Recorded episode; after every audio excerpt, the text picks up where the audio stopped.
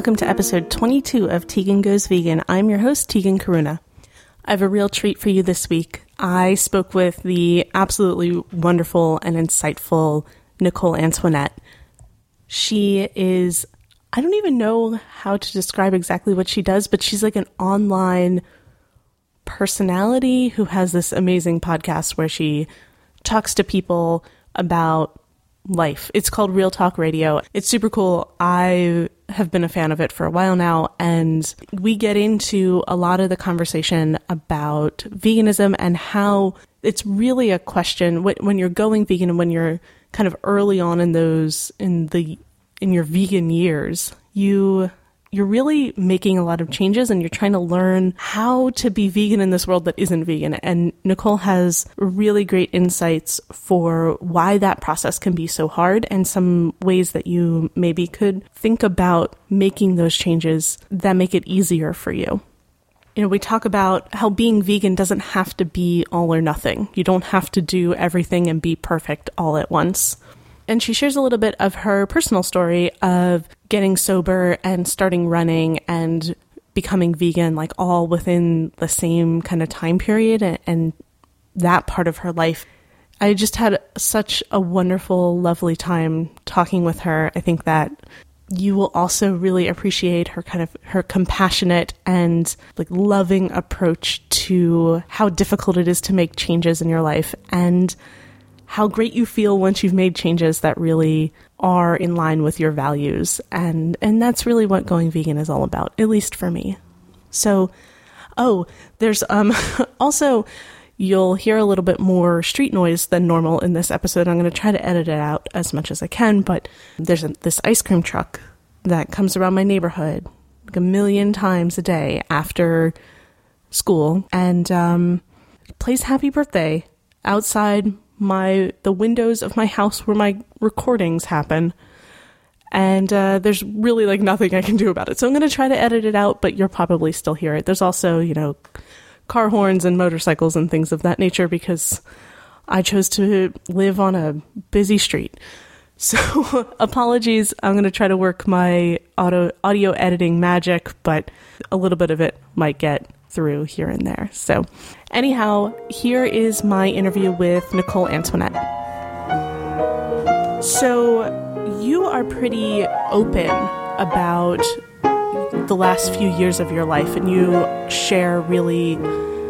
Um, you're very vulnerable online, and you talk a lot about like all of the changes that you have made in your life. So, was becoming vegan part of those changes, or was that kind of a result of it? Like, how did all of that play out? You mean kind of what was the origin story of like switching to a vegan way of eating? Yeah, I, I guess what I, I'm trying to learn from you if that was kind of part of that whole transition process, or if it was kind of a separate process for you. Yeah. Um, I mean, I think anytime you make any kind of a change, it's it's a transition, right? Mm-hmm. And I mean, I think one of the ways that we do ourselves a disservice is, you know, the kind of stories that we see or that go viral are people who make these like huge changes or change their whole life or lose a hundred pounds in a short time for you know this kind of stuff and mm-hmm. um, i think that it tends to make us undervalue some of the potentially smaller changes right like even one change to how you're eating can have big effects. Like that was definitely my experience. Um, so yeah, I mean, there was, if I look back at the last five years of my life, there's definitely been some bigger changes. Not to say that there weren't changes before that, but um, the kind of real quick nutshell version of what happened for me. I quit drinking May 1st, 2011, so almost five years ago. Congratulations. And thank you. I know that could be a whole other podcast, right? um, so, I mean, that was definitely the most dramatic in terms of like my life was, you know, this way and now it's this other way, right? Like that was definitely the thing that I think changed my life the most. And it was also the domino change that led to a lot of other things. So I definitely didn't set out, you know, with this plan of, I'm going to make all these changes. I mean, that would have been so overwhelming. Even quitting drinking was so unbelievably overwhelming at the time. So, um, you know, I, quit drinking and started running on the same day, which, oh, wow. you know, I had never been an athlete. I had never done anything even remotely athletic. That was not part of my story. And I mean, really, running was kind of like a way out of the drinking hole for me and a way to join kind of a new community and have a new identity because my entire life was based around drinking. Like all my all my social relationships. I mean, I didn't know how to be an adult and not be drunk. Mm. And so through, you know, running, um, I started to, get, I'd always been super interested in food. I was a food studies major in college. Um, not really much on the nutrition side, more kind of on the culinary, you know, food as social issues, food history, that type of stuff, food as pleasure. Um, and so you know when i was started getting more and more interested in running i mean i went so far down the rabbit hole. I read everything that i could. I started getting really interested in sports nutrition and you know the way that food affects physical performance um, you know specifically with running. And I, I, wound up reading a couple of books back to back. One was um, rich roll's finding ultra and I don't know if, if you've read that, but it, it's great. And, um, you know, also kind of got sober and wound up, you know, switching to a vegan diet and found, you know, huge kind of performance gains. And then I also read, um, the book called Thrive by Brendan Brazier. Again, like really similar story.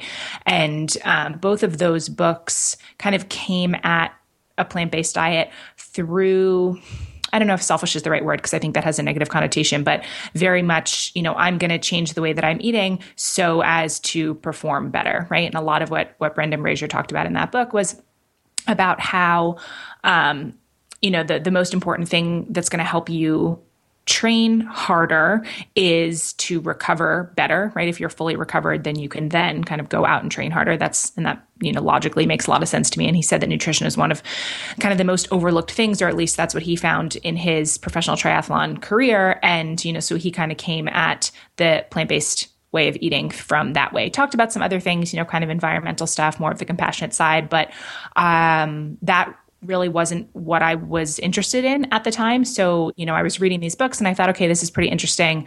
Um, I'm going to try this. And so I had, I was just about to start a 16 week training cycle for my first full marathon. And I said, okay, I'm going to try this for this 16 week training period and I'm just going to see what happens. I'm a really big fan of experimenting with changes with a certain time frame, like the thought of, I'm never eating cheese again. Like that, that would have been way too overwhelming and I wouldn't have done it. But mm-hmm so this idea of having um, like a, some lines drawn around it of okay like this is 16 weeks it's long enough to actually it's short enough that i feel like it'll end at some point but it's long enough that i think i'll be able to really gauge if there's a difference in how i feel and for me it was very much I wanted to see if it would affect how I was running. And I was having some kind of like stomach issues on some runs. And I was just curious how I was going to feel. So that was really the beginning of it for me. So, did you notice changes?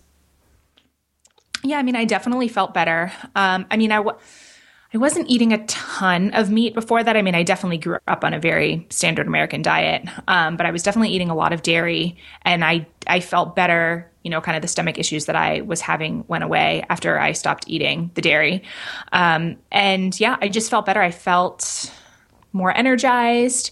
Um, my skin was better. You know, so there were things that I was noticing. Um, it wasn't like all of a sudden I became this like super fast runner, right? But I was not really expecting that that was the case. Um, but yeah, I, I just overall I felt better and it was interesting that it was a lot easier than I thought it was going to be. And maybe that's because, you know, quitting drinking and starting running, like I had already done these things that were so unbelievably hard that this just didn't seem as hard in comparison. Um, I also think that I didn't really attach too much meaning to it. Like I didn't really make it mean anything. It was just, hey, this is this thing that I'm trying. And I, you know, I already worked for myself and worked at home at that point. And so I pretty much cooked all my meals myself anyway. So there wasn't, you know, a big adjustment in terms of, you know, eating with other people or eating, you know, other people cooking for me or that type of thing. Um, but I mean, it was, it was definitely a challenge for sure. Were you following any kind of prescribed diet?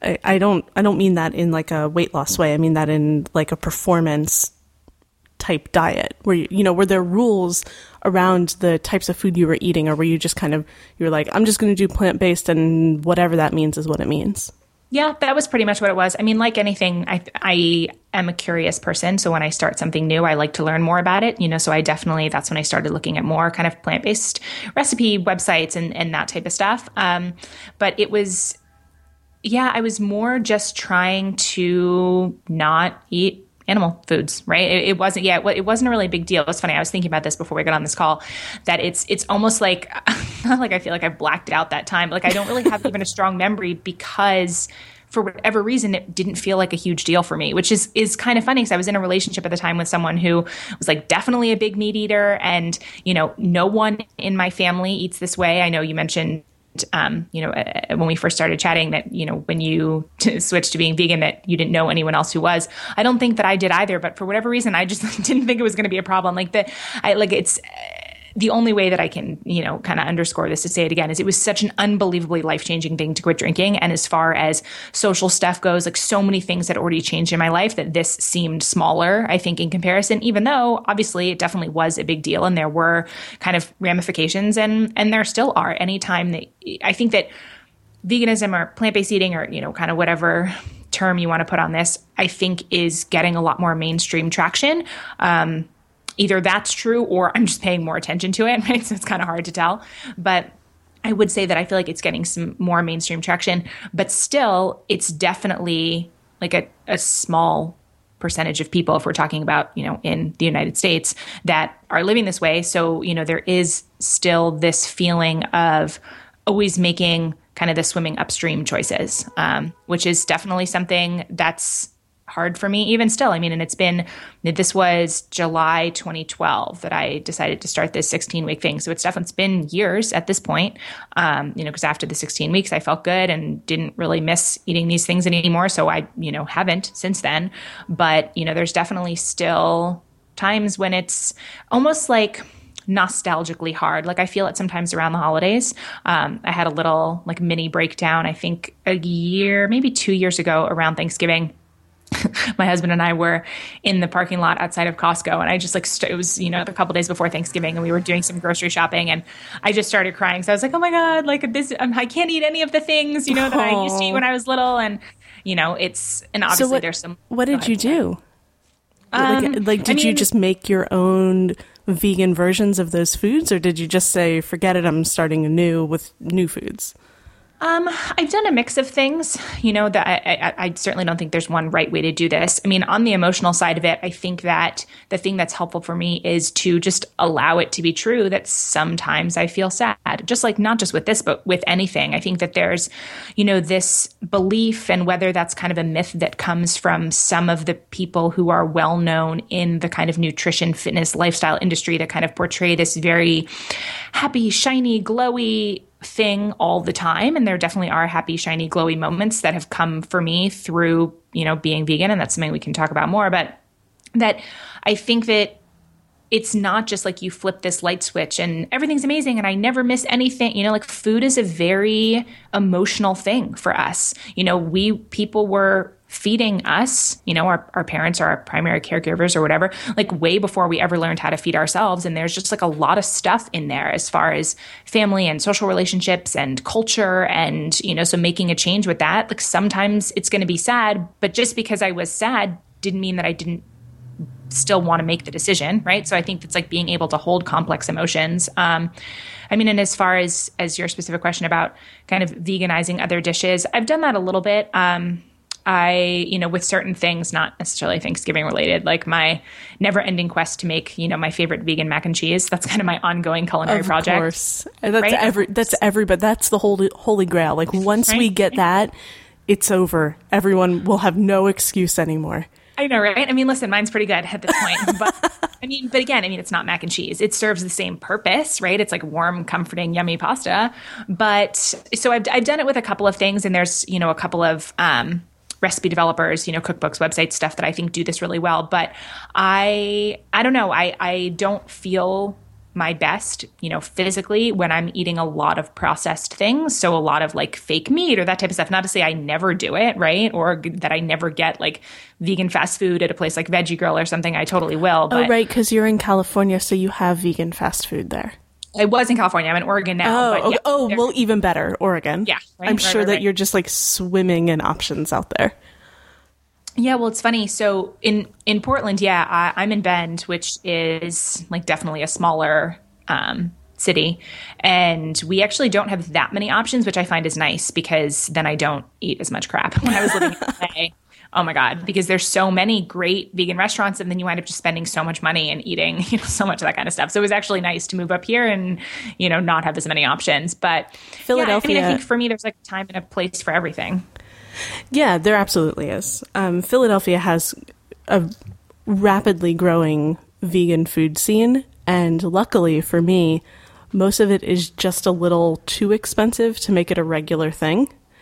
So there's not a lot of that like pull it's not it's not a cheap easy convenient thing you have to like make a reservation and go there and, and it's a whole thing so it's that's kind of nice in a lot of ways yeah, no, I totally agree. I mean, I don't eat out that much. I mean, maybe we eat out for dinner like once a week, like max twice, and that would be kind of an abnormal week. I mean, mm-hmm. I just I, I love cooking. That's you know why I studied it in school. That's why you know I've always been really interested in, in that type of stuff. So, I mean, for the most part, it's mostly just like simple foods, right? Like simple right. whole foods. It's not this kind of crazy stuff. But I mean, the the place where I do the most kind of substitutions of things is with baking. That was always my passion was with baking. And, you know, when I first switched to eating this way, it was something that I just kind of let go of and wound up a couple years later realizing that I really missed. And, you know, so that's been kind of fun because as opposed to cooking, baking's obviously a, a lot more of a science, I think, than, you know, an experiment. It's not just throw a bunch of stuff together. You need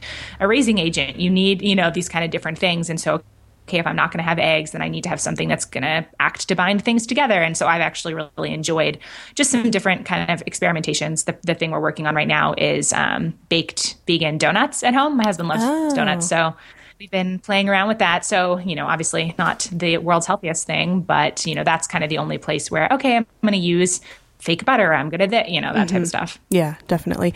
I actually want to go back to what you were saying about being in college and studying food and the social and emotional things that food does for us. Um, could you tell me a little bit more about that, and then we'll kind of like get into what that means for you personally, just like the the general thoughts and theories behind that that whole field.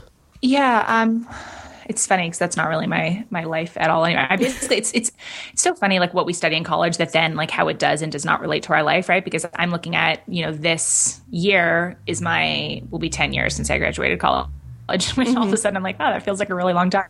Um, and obviously, I never, you know, went to work in that in, in kind of the food industry. But for me, I, I, I took a bunch of different classes. You know, some would be, you know, history of food, kind of like you are what you eat, you eat what you are type of things, and just looking at, you know, why, you know, this pocket of the world, you know, how rice became their mainstay and looking at like the different staples and different diets, you know, just based on that type of stuff.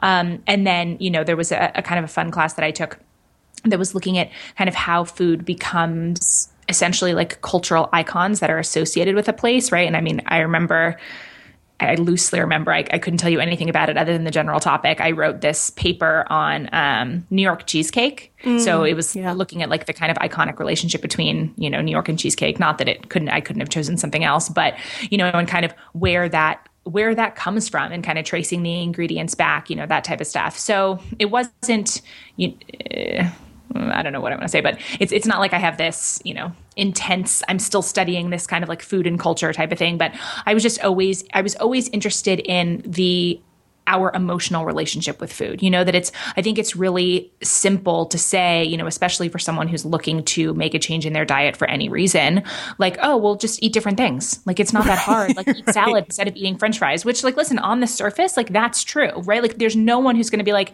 cupcakes are a healthier choice for me than broccoli. No one right. thinks that, right? right?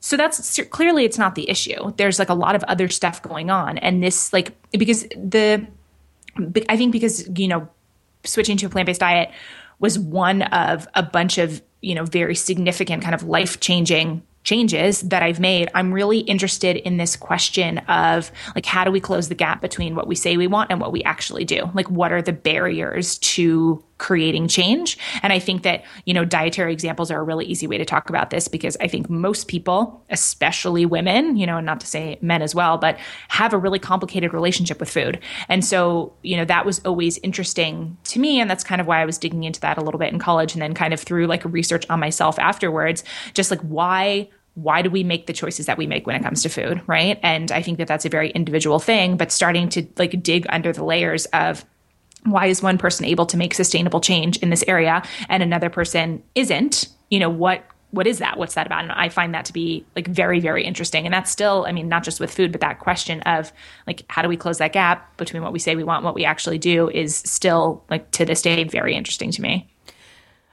Right. I mean that that is the major question for anybody trying to make big changes. And i feel like this is the time for me to mention that i found you through your interview with Isabel Foxen Duke about this very issue when it comes to food and how we feel about food and how we make the decisions that we make and all of that kind of stuff. It it, it really is wrapped up so much more in our emotional what we eat is wrapped up so much more in our emotional lives than we give it any kind of credit for.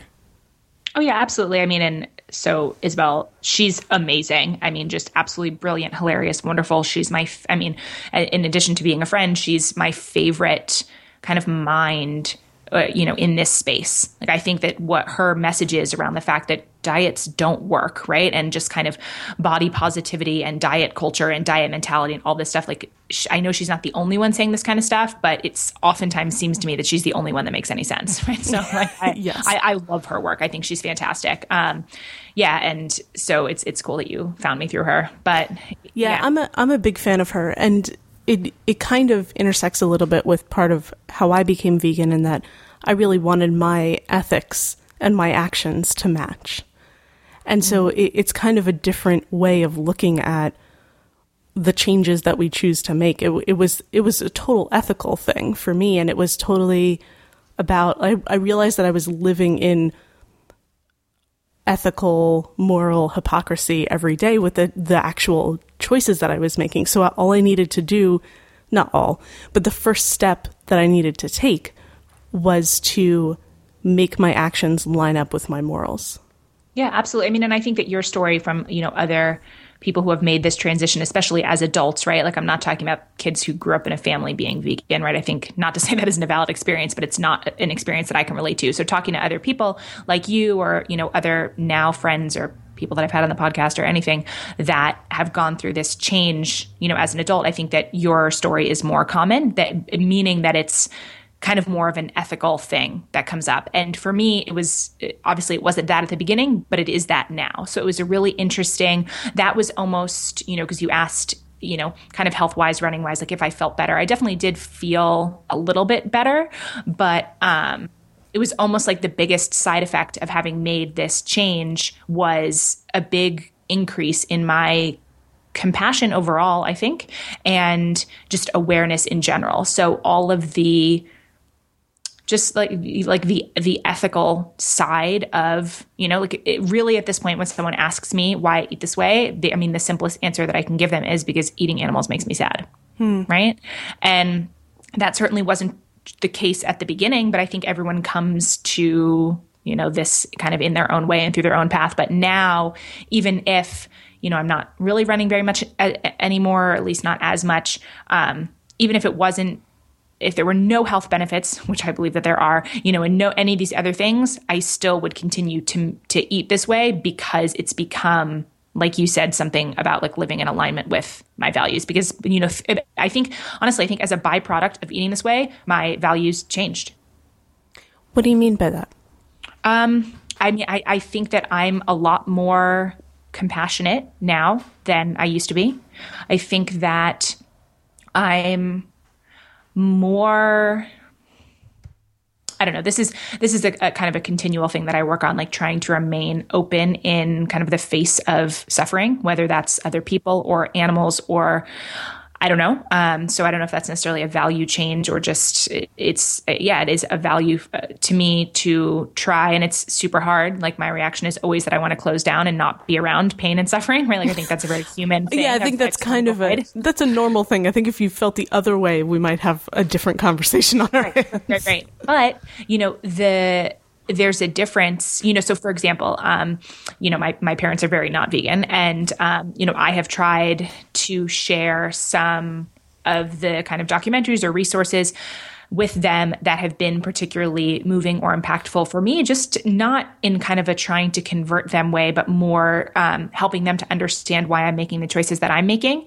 And um, they won't do it. They want my, you know, my mom says, I can't watch any of that because then I won't be able to eat these things anymore. And I'm like, well, and you're like, well, that's the point. I mean, that's about, well, but also, you know, kind of taking this a step further, kind of my philosophy around this is I think it should be the other way around. I think it should be mandatory to know the truth of where all of your food comes from. I mean, not even that I do, right? Like, I, I, certainly wish it was possible to know where everything comes from. But if you can watch this and like learn this kind of stuff and you still feel fine with your decisions, okay, right? But that kind of, it's like choosing to be ignorant of it so that you don't feel guilty about your actions or don't have to make change. That I used to also be like that, um, or at least more like that than I am now. And so that's kind of what I mean in terms of um, like being more open to like seeing these kinds of things. Like even if it's painful, or even if I feel like I can't do anything about it, and not just in the world of you know food or um, like animal rights, but just in general, I feel like it's made me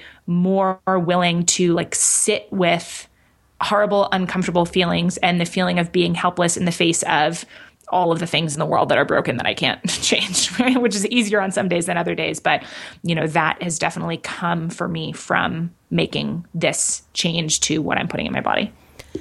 That actually resonates a lot with what I've heard from a lot of other people that I've talked to for the show. There is definitely a a strong feeling among a lot of vegans that we have to remember what it was like to not be vegan and to not think about these issues as deeply as we do now. And so when we're talking to people, other people who haven't yet become vegan or maybe never will, uh, who am I to say? That remembering that fact, remembering that this was not always the way you saw the world, is one of the most valuable things you can do when you are trying to share resources with somebody. And you want somebody to think hard about the choices that they're making and, and whether that really does align with your values or not. Is that yeah, this is yeah. this is a change for all for all of us, almost all of us. I've I have not interviewed yet any. Well, that's not true. I had a four year old on the show because I was interviewing her dad, and she's been vegan since birth. That's so funny. But yeah, yeah, it, it was very cute. Um, but other than that, I haven't talked to anybody who has been vegan their whole life, and so we're all people who have decided to make a change. And remembering that when we're talking about it seems so important to me. Yeah, I mean, and I also think that people have we're talking just about like the vegan movement I think that there are people have different roles to fill like i'm definitely not an advocate and i don't necessarily mean for this i mean in general that's not my you know any of those personality archetype you know type things. I'm more of the like artist healer type. And there are people i'm grateful for the people that are activists right? Like that's their kind of natural brand of existing in the world their natural way of existing in the world and of sharing you know messages like this that are important to them. That's not really it's not really my thing. Um and so I think that that's that's also important too. Is you know that the spreading of any message I think that you believe in requires like d- people to come about it through different ways, right? So like I'm never looking to be preachy about mm-hmm. it. Um, because also because I think that that doesn't work. I don't think that we ever make change from a place of shame. You know, for someone telling us that we should do something, maybe we make temporary changes, but it never sticks. Like I wouldn't have made this change if I didn't want to make this change. So I think that as much as you know, for me, the most frustrating instance of that is with my parents. But you know, I think we all have our complicated family stuff. But for me, it's I don't know. It's I'm always happy to talk about it if people ask, you know, or if they want to hear my story, or, you know, especially, you know, people are usually interested in, okay, well, what were the biggest challenges kind of and how did you handle mm-hmm. that, right? Like that type of like real talk around that stuff. Because I think that there, there is, like I said, that kind of image that a certain type of, let's say vegan, I don't know, puts off that's this very,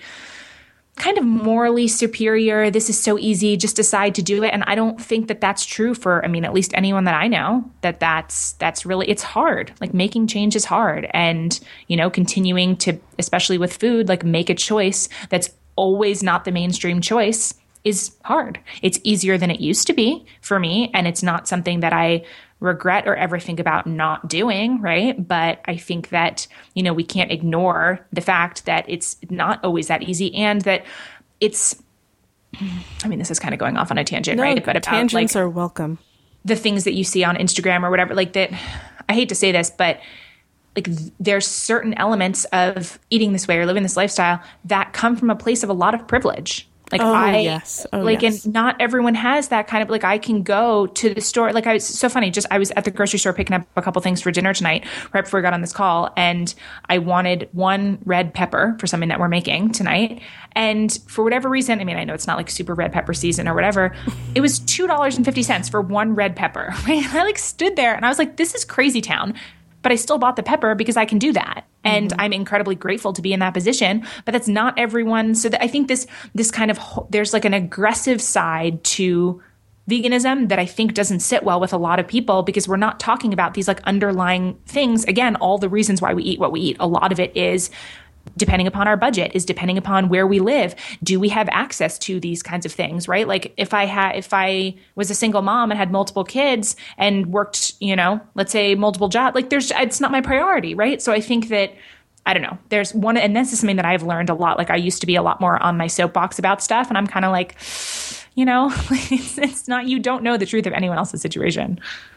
Yeah, I, that is very much a part of the conversation that I think is starting to emerge, but I think is going to take a while to really infiltrate the the way that we think about vegan advocacy in general. You know, I I feel very similarly in that I am not a person who is going to.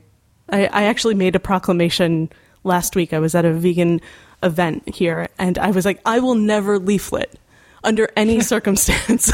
that is not my thing. Like, that is very far from what I'm comfortable doing. I'm much more likely to talk to somebody who asks me a question.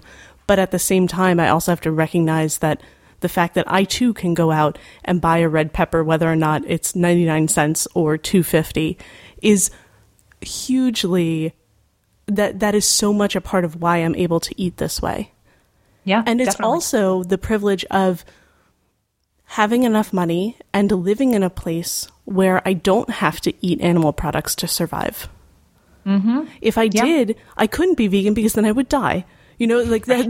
that's how it works. So, so it's it's like a double whammy of privilege that is so difficult to remember.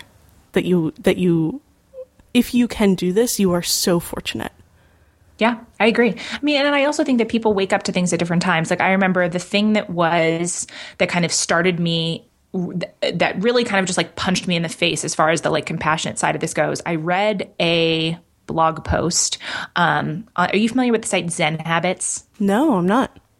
Okay. Um, so Leo, the guy, it's a hugely popular site, um, you know, and, and he's vegan also and, and writes about it sometimes. Um, I can try to find the link if you want to, you know, put it in, in show notes or anything. Yeah, definitely. Um, but it was, it was, I don't remember the name of the piece, but it was something like, you know, in defense of like the voiceless or it was like something like that. And it was this definitely eloquent, articulate piece. And what I remember most, the takeaway was basically like, because of the essentially evolution of our food systems, right? And we're talking about, again, like he also lives in the United States, right? So talking about this, exactly what you just said. We don't have to eat animals in order to survive, right? Like that's off the table here. And not only that, like the conditions that we are producing these animals in, like is so horrific. Like basically his whole point was like, it's murder for fun.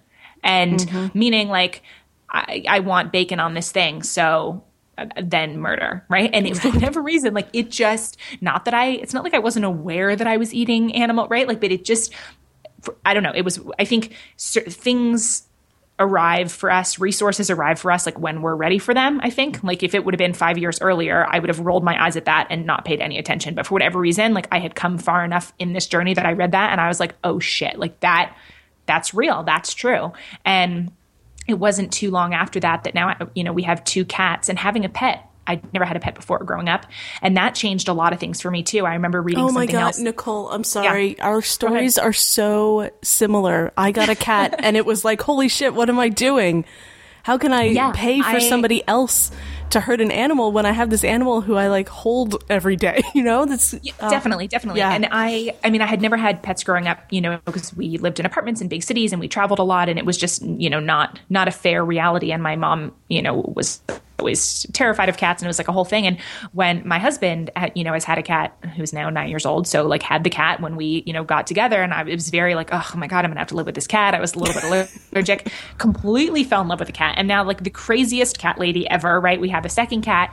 And i read something that another um, vegan said online that was something to the effect of like in until i'm willing to like murder and cook my cat for dinner then I don't eat other animals. And again, like that's kind of a like bold in your face thing, but it started me down the road of thinking about how like arbitrarily divisive we are with which animals are for pets that we love and which animals are for food.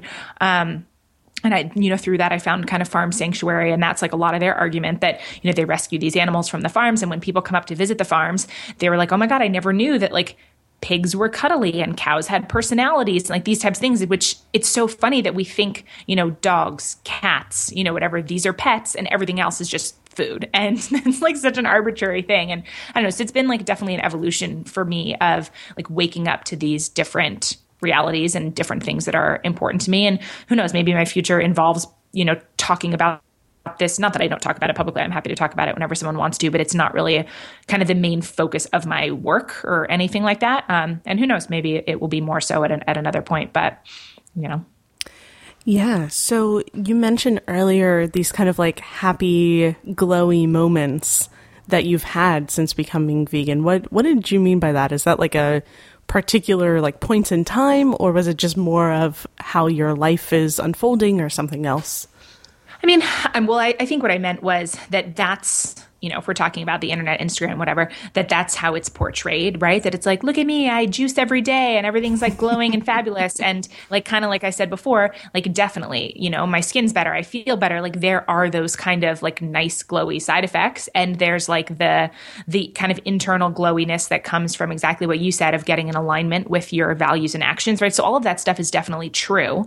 But I think that that image that's put out there is actually sort of destructive because it doesn't tell the whole story. That it doesn't talk about that, you know, I mean, and maybe that is that person's whole story. Again, I don't know. Like maybe they are just like happy sunshine rainbow unicorns like drink green juice all day maybe they are um, i'm not i don't know anyone that is and so i think just like something that's more of interest to me is having more honest conversations like this about you know that it's it's hard, right? And it's it's sometimes it's hard when, you know, you're friends with people that don't make any of these choices and they're all going out to dinner and they don't invite you because they just assume that you're not going to be interested or you know that there are social ramifications right and you know for me i'm very sensitive to being considered high maintenance like i know that i am high maintenance meaning that like I don't just eat whatever, right? Or like any of these other things, but I try to always meet my own needs, right? So it's been like an interesting dialogue with the people in my life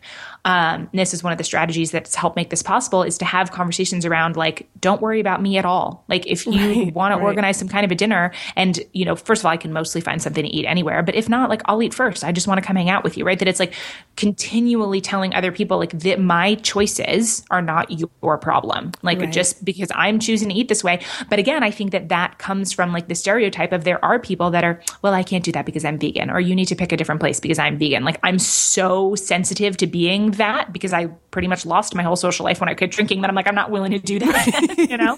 You're not um, losing the is, new friends for this uh, no right? animals thing. Yeah. Totally. But I think that these are the, like when we really get down to it, you know, I've had conversations with people that, you know, where they've said things like, well, I wish I could eat that way, but, right? Mm-hmm. And all of the buts all of those like challenges, they usually come down to stuff that involves other people. So, like social stuff, right? Or it comes down to the like ways in which we use food as emotional coping mechanisms, right? Like that type of thing. And they're like mostly all related to if we, take out the issues of privilege that we talked about those couple of things i couldn't make this ch- change because what would my friends think or what would my partner think or my kids don't want to eat this way or like all these things which are real they're real challenges but it doesn't mean that there that we can't overcome those if we're willing to have kind of honest conversations about okay well what if you did do this? Like what would have to be true in order for this to work right? And you know i think that is like if i'm looking at kind of my role in this space like i like talking about that kind of stuff right? Or like looking at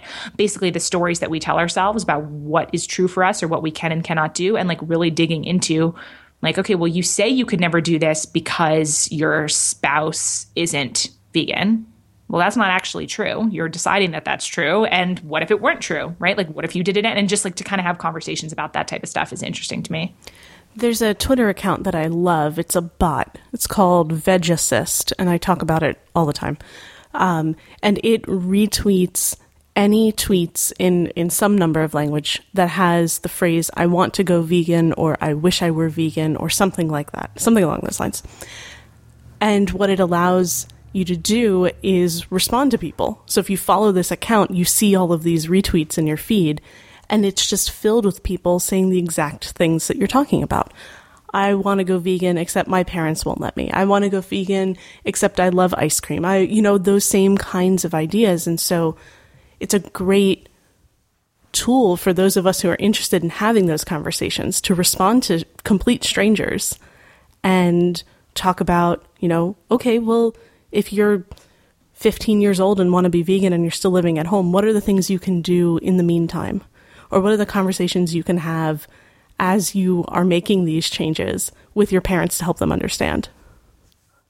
Yeah totally. No that that's interesting. I mean but i i think too that i mean obviously we're talking specifically about veganism but i mm-hmm. think that all of this is true for any change that you want to make because this this i i think the idea that it has to be, and I'm sure there's plenty of vegans that would completely disagree with this, the idea that anything has to be all or nothing, I think also gets in our way. Like if you would have told me on day one, like, okay, you can never do this again, eating this way is wrong, like I would have been so turned off by that that like I hear people say, you know, I would totally be able to do this, except like what happens like, when I like go stay with my family for a week over the holidays? I'm like, okay, well, so what if you're vegan the whole year except the week over the holiday? Like, isn't that's like we think of it as this like all or nothing thing. Like no animals will get saved. No changes will happen to like myself, my body, the world. That's not true, right? So it's like being able to, I think, like relax the perfectionist nature uh, like around this kind of stuff like sure would i be thrilled if everyone stopped you know like mistreating animals yes absolutely but you know if someone's reason not to do something is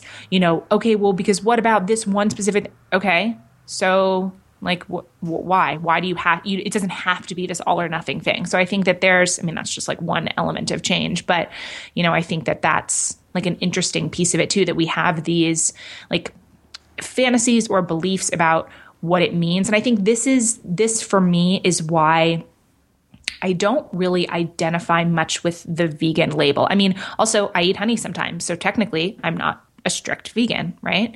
And it's, I mean, saying that I'm vegan is just an easier way for other people to, everyone knows what that means right pretty much um, but i know that there are people that would you know say any that okay well you eat honey so you're not vegan so you're out right and like i'm not really about that so I, I think that I don't know. I don't really know what my main point is here. Other, you know, then I think that there's some more kind of inclusiveness that can happen, and that at the end of the day, it's not really about a label. It's about, I think your point was really insightful of like doing in alignment with yourself, like that your behaviors match what you want. And if, let's say, your values are that you, you know, don't want to eat animals directly, but you're fine, you know, being vegetarian. If that's your state, like it's, you can, you're the CEO of your own body and you can eat or not eat whatever the hell you want. And I, I really believe that. And I think that people taking, like, there's a lot of power that comes from taking ownership of your choices rather than thinking, okay, well, I have to fit all of the criteria under this strict label. Otherwise, I'm not going to make any changes at all, if that makes sense. It absolutely makes sense because I, I also have a very difficult time with that kind of all or nothing, very, you know, this is the only one way to do it. That that's uh, that can't possibly be true because we're all different people, and so there's not going to be one way to do something for everybody. And I I, I find that mentality. I, I think that that appeals to some people, and that is kind of what draws, you know, some people into this type of lifestyle. And then that is also very uh, repellent to a lot of other people. I know I know that it was for me. If if I thought that it, everything was all or nothing and I had to be perfect from day 1, I would have never even tried.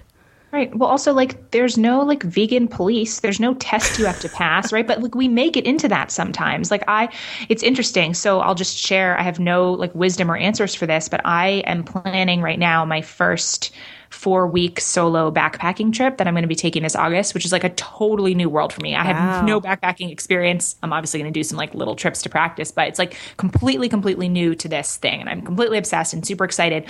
And obviously, a part of it is researching gear. And I've been you know doing that a lot and reading a ton of kind of books and trail journals and things of other people that have done you know long hikes and deciding which sleeping bag to get has been like an ethical conundrum for me because the warmest and most lightweight stuff is down, right? Mm.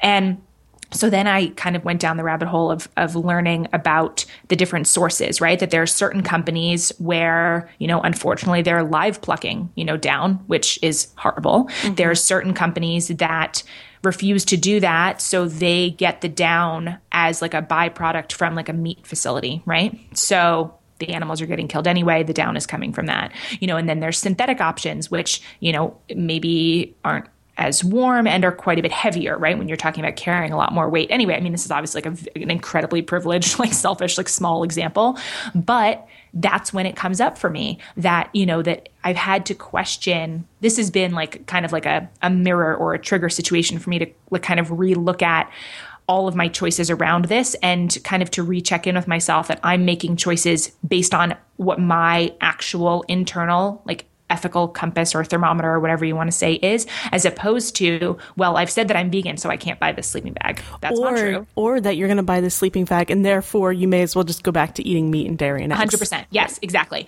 And that it, it is this nuanced thing, right? And I, again, I think there are people that take a completely hard line with it. And I respect that. And I haven't decided yet what it is that I'm going to do. But it was just an interesting, like that this type of stuff, it pops up, right? And that it's, that it's, I guess my point is that it's, like any kind of change, especially this, is more nuanced and more complicated than we're either led to believe or make it seem. Not to say that it has to be hard, right? It's not this like every day I'm like, oh my God, if I felt that way, then I wouldn't be vegan, right? Like this, this choice, you know, makes me feel better than not 98% of the time. You know, is there, are there times when sometimes I'm like, oh, this is such a hassle. I, I wish I could just eat what everyone else is eating. And then I have to remind myself, well, Nicole, you can, you're not going to, you know, it's not like you're deathly allergic to this cheese. You can eat it. And I have to remember that like this is a choice. It's like sometimes in those moments where I feel like, frustrated or whatever, it's that reminder of I'm doing this for a reason. And, you know, that kind of calms that down. But that it's, it's, I think, again, up to everyone to do, to make their own choices. Also, and that choices evolve over time. Like, 10 years ago, five years, I mean, there's no way I would have ever been doing this. I would have been so unbelievably opposed to it. It just, like, I can't even tell you the amount of cheese that I used to eat. I think the cheese is a big one for a lot of people. And I'll tell you right now, I don't even miss it. And I would have never even believed that that would have been true, right? So, like, everything's an evolution. And, like, sometimes the strict labeling of things, of anything, you know, not just with this, with anything, does turn people off. I mean, and I think that there's a lot of shaming of each other that happens around the like around food and lifestyle choices and like i even see it in the vegan community you know of how you know this is such a healthier way to eat. And then you know people start there starts an argument of people who aren't vegan who argue against it. And i'm, I'm kind of like first of all that's not even the point of like if there's health benefits that's great. But like at the heart of it it's choosing you know not to perpetuate animal suffering or whatever you know whatever anyway. It's like a much more complicated thing. But i think that there's like a lot of kind of comfort that can come from remembering that it's up to each of us to just make our own choices. Like you don't have to prove anything to anyone. Like no one's gonna, no one's coming to like look in your fridge. Like do you, when you lay down at the end of the day, feel good about the choices that you've made, whether that's related to food or anything else. Like I think that's what matters. And that was kind of your point about getting your, you know, actions in alignment with your values. Yeah. The, the idea of I can't eat something is something that I try to gently correct when other people say about me. They say like, "Oh, well, you can't eat this because it has cheese on it," and I say, "Well, no, I I just don't eat it, or I choose, like, I not, choose not, to." to. Yeah. Like mm-hmm. that. Mm-hmm. that is because I can. I can. I can eat whatever I want. I'm an autonomous adult, but the the choices that I make are different than, you know, I I can do a lot of things. I can just like not wear clothes and go to work and see what happens. I can do that, but I choose not to because I'd get fired and I'd probably be really cold. Right. And yeah, no, you know, I mean, there's just like so it, it's all it's all our choices and it's all like not only how much you want to make these choices, but how much your circumstances allow you to, and how much your social supports really allow you to feel comfortable and strong enough to make those choices. Yeah, I agree with you. I mean, and I think it's funny, like, it sounds like such a nitpicky thing, like, you know, trying to say, you know, I choose not to eat this versus I can't eat this. But language has an enormous amount of power. You know, both the language that we use out loud when we're talking and the language, you know, that we use with our self talk. Like that this idea that like we are storytellers and the most powerful stories we tell are the ones that we tell about ourselves to ourselves. And so anytime, you know, that I, same thing as you, when I start to get into that place of using like a deprivation language around food, like I can't have this, it's, you know, I've gotten a lot better at immediately kind of realizing that I've said that and be like, oh no, like that's cute, Nicole. Like you can actually eat whatever you want. like you could go eat 10,000 chickens. Like, you know what I mean? Like you could just do, you could do whatever you want. You could like rub butter all over yourself and just like eat milk chocolate for the rest of your life. You could do that, right? But I don't want to. And like just yeah. that little switch makes me feel like empowered. That's so, that's so, I can, I can do yeah. whatever I want. Like you yeah. said. Yeah, it's so interesting to me because my husband is not vegan. So I have animal foods near me a lot of the time. And so, you know, for a while it was, oh, I I kind of wish I had that, but I'm not going to. And now it's just I, it doesn't even register as something that that is important to me on very rare occasions, but for the most part, no, it, it's not even an issue. That's really interesting. That's another thing that I always am fascinated about when people make any kind of a change. You know, what are the lifestyle choices of, you know, the people that they spend the most time with, right? Whether that's like their partner or, you know, whatever. Because my husband is vegan largely kind of like as a result of this um, you know but i was in a, a, long relationship before this and it was in that previous relationship that i made all of these changes and so was like really a different person, you know, than who I was, you know, when we first got mm-hmm. together. And it was one of those things for me, this is just my personal experience, not that I couldn't have made it work. It's like we broke up because I'm vegan, certainly not.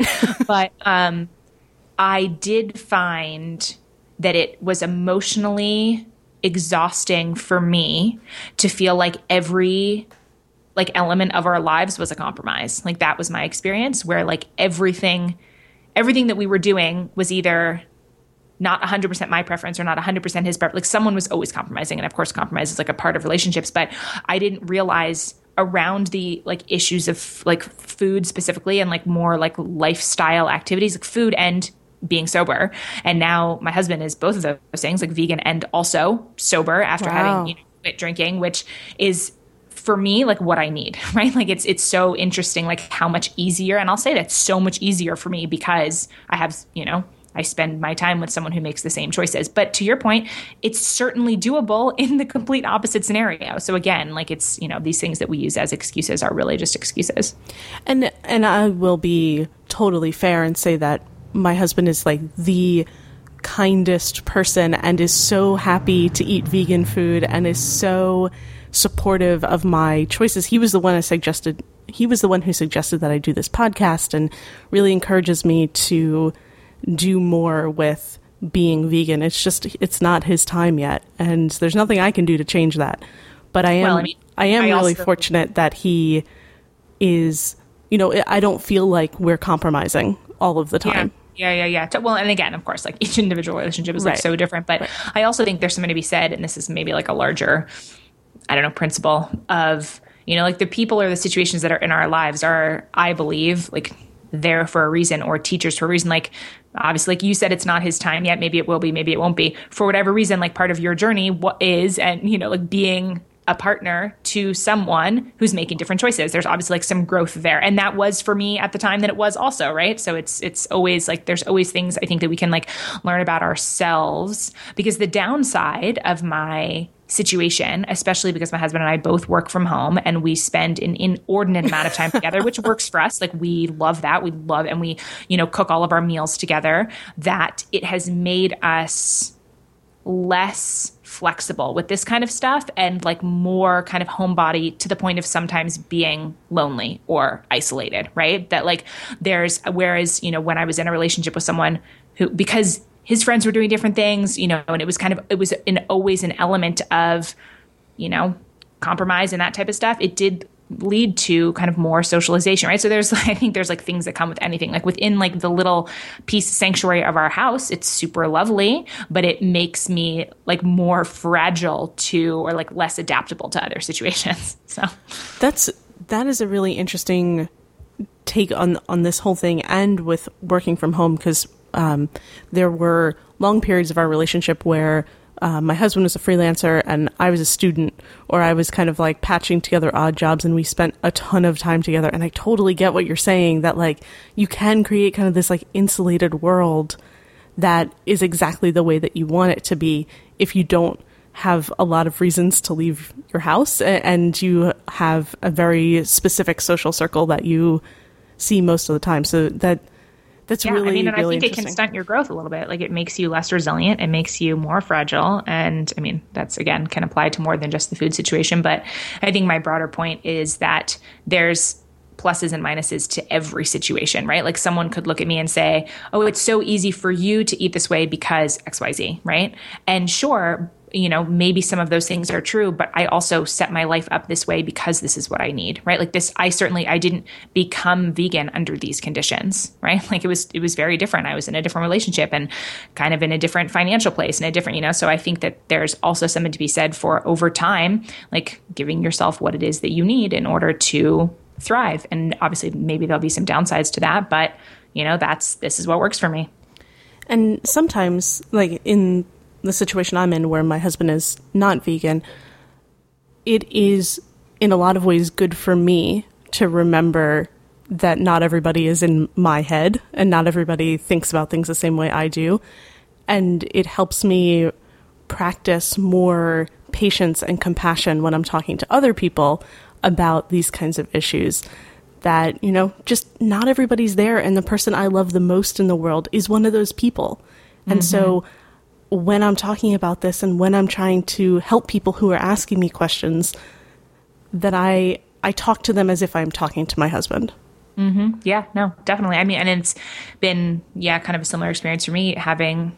I mean, I have like two vegan friends, I think, right? it's like not that many, right? And I'm, you know, through the the glory of the internet and social media, connected with more people that make these choices. Like, I don't feel like I'm the only one making this choice because, you know, again, I think one of the beautiful things about the internet is that you can cultivate the information stream that is supportive for you, right? Like if you're following something and for whatever reason it makes you feel bad, stop following that thing. And vice versa. If you're right. trying to make a change, you know, and there's someone in the space um, that is, you know, that resonates with you, kind of the way that I feel about Isabel Foxen Duke. It's the way that I feel on the vegan side about Matt Frazier from No Meat Athlete. You know, people that are especially with something like veganism, there's so many advocates at this point and they all have lots of different messages right? Like if you are someone that needs the like very aggressive like moral issue all or nothing type of situation you can totally find someone more you know more than one person that will speak to that.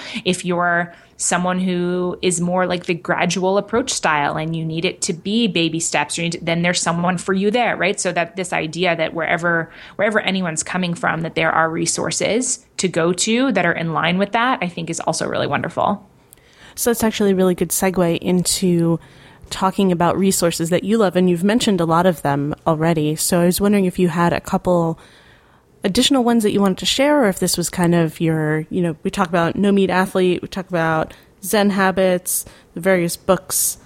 Um, you know, is there is there anything else that's been really helpful for you?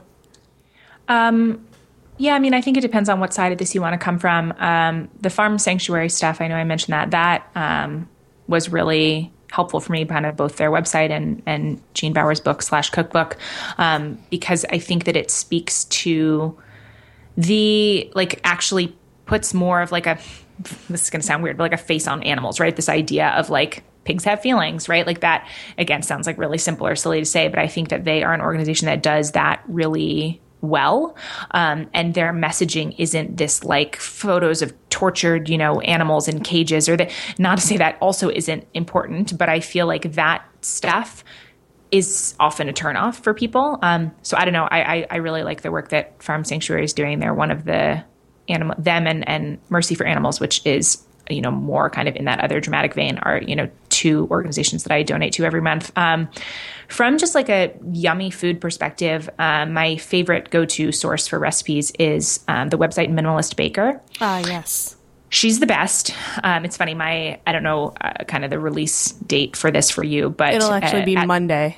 So it'll be after. Oh, okay. Yeah. So t- tomorrow, um, April 1st, the fourth season of my podcast comes out, and I had Dana on the show, which I'm like a huge fangirl of Minimalist Baker and of her. So that was I know. I I I was doing research before I talked to you, and I saw that, and I was like, "Oh my gosh, I'm so jealous."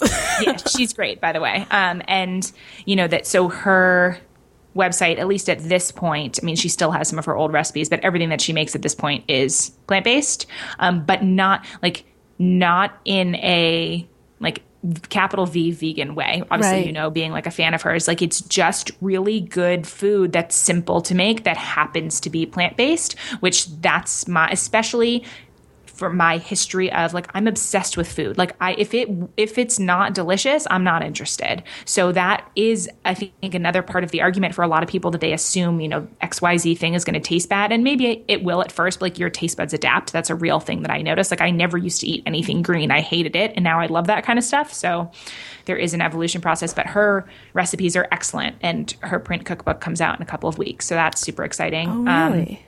I'll have to pick that up. I'll have to pre-order it. Oh yeah, I, I'm s- I'm so excited. Yeah, I, I can't say enough good things about. I mean, I've never made any anything from her website that hasn't turned out good, which is like the best you know thing that I can say. Um, but yeah, it's just as far as yeah food resources go, that one's you know my favorite. And then like I said, Farm Sanctuary. Um, yeah, Matt from No Meat Athletes. It's funny. I don't mean to just keep talking about the podcast, but he's on this season too. So it's just great. and yeah, he and I had like a kind of similar conversation about just like the difficulty of making change and just like real talk around that kind of stuff. And, you know, he shared his story of, you know, being vegan. And again, this kind of like gradual small step approach that's uh, relatable and that real people can do. So I think his site is a really good resource for that kind of stuff too. That it isn't this, it's like a very fun, simple, non preachy place, to, you know, to do this kind of stuff. It's not the like crazy, you know, vigilante vegan type of situation. So, um, you've mentioned your podcast. Can you tell me a little bit about that? Uh, yeah, so it's called Real Talk Radio, and so I'm about to be on my fourth season. Season four comes out tomorrow, so still relatively new. I started the show at the end of August last year, and so it's a seasonal show, meaning that instead of you know an episode a week or you know that kind of more traditional format with podcasts, a full eight episode season um, comes out every other month. So that just tends to work better, you know, for, for me and my kind of production style. So the podcast is just what it sounds like real talk radio. It's basically just real people having real conversations about real stuff. Um, I'm interested in digging deeper than, you know, whatever someone's kind of marketing message is. Like, let's talk about exactly this kind of stuff, like that it's hard to make change. You know, tell me about the time you tried something and it didn't work out, you know, goal setting experiences, fears, failures, guilty pleasures, daily routines, just kind of like if you imagine talking about stuff with like a good friend over coffee and then, you know, a lot of people are listening in. that, kind, that kind of thing. Um, which, you know, for me serves my own need to like break through what I think a lot of the kind of surface level BS is on, especially on the internet. You know, that I'm really interested in kind of like this constant reminder that I'm not alone in however I'm feeling. Cause it's really easy to feel like I'm the only one who's afraid of this thing, or I'm the only one, you know, it's, it's so easy to, you know, to switch to being vegan. So I'm having trouble with it. So what's wrong with me? Well, nothing. Cause it's hard for pretty much everyone. Right. So just like conversations that get to like the truth of just the like messy, hilarious, crazy, painful, wonderful experience of being human. Um, you know, my goal is just that the show makes people feel you know entertained and laugh a little bit and you know maybe consider a new perspective and just like feel less alone really and that's i mean selfishly it's what it does for me because all of the people i talk to are fantastic so it's you know it just makes me feel better about the world Yeah, having a podcast is a great way to talk to people who you think are interesting. Oh my God, it's like the yeah, like please be my. This is what I said to Dana. We're uh, like we were talking after we were recording. It's like my thing of please be my friend. I really like the podcast is. It's almost like a trick. Like you just like really amazing people are like, all right, like I'll come on your show, and like they don't realize my secret plan is like we're gonna be besties. it is pretty amazing. I often talk about how uh, the podcast is basically just a selfish endeavor for me to learn from other people. And then surprisingly people want to be on the show. And i'm always it, it never gets old that somebody would want to talk to me. Yeah no i like I a stranger. It, it's amazing.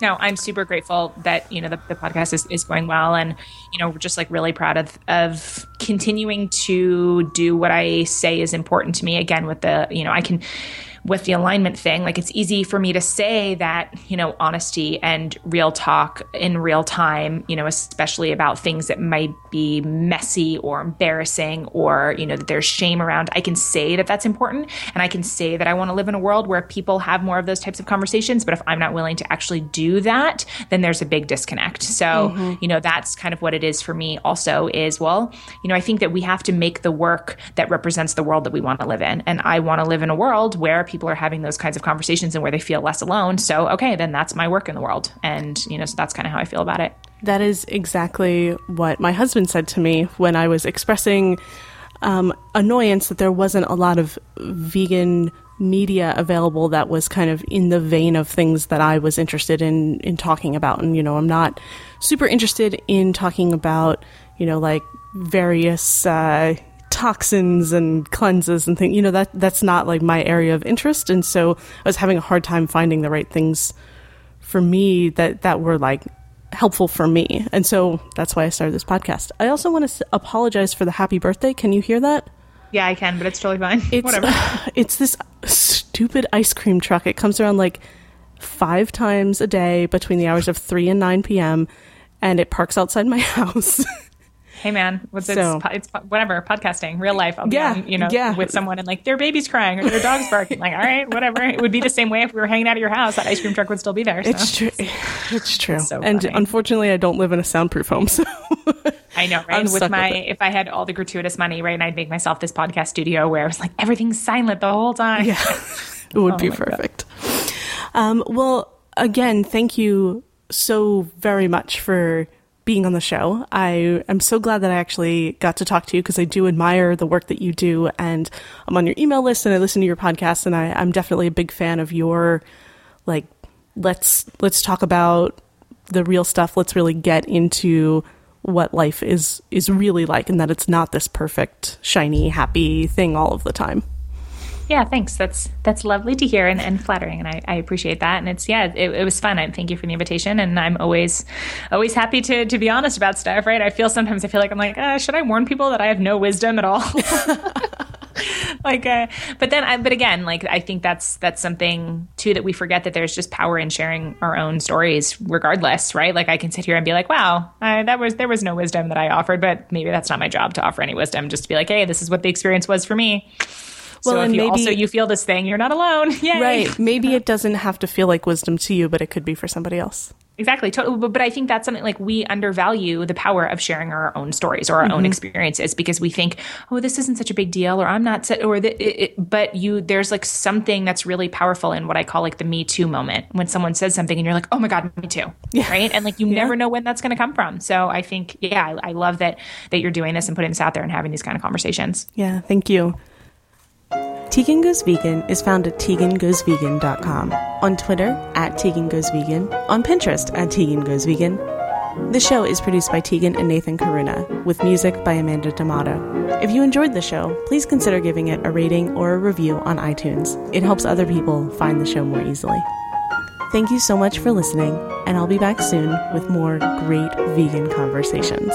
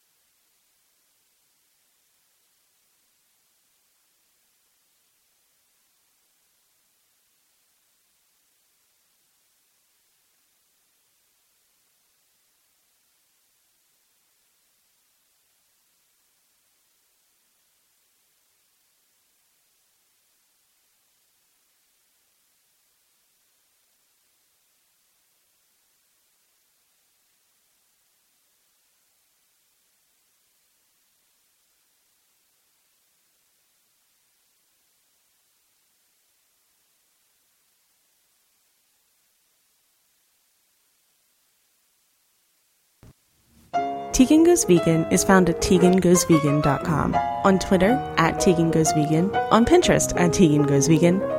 The show is produced by Teagan and Nathan Karuna, with music by Amanda D'Amato. If you enjoyed the show, please consider giving it a rating or a review on iTunes. It helps other people find the show more easily.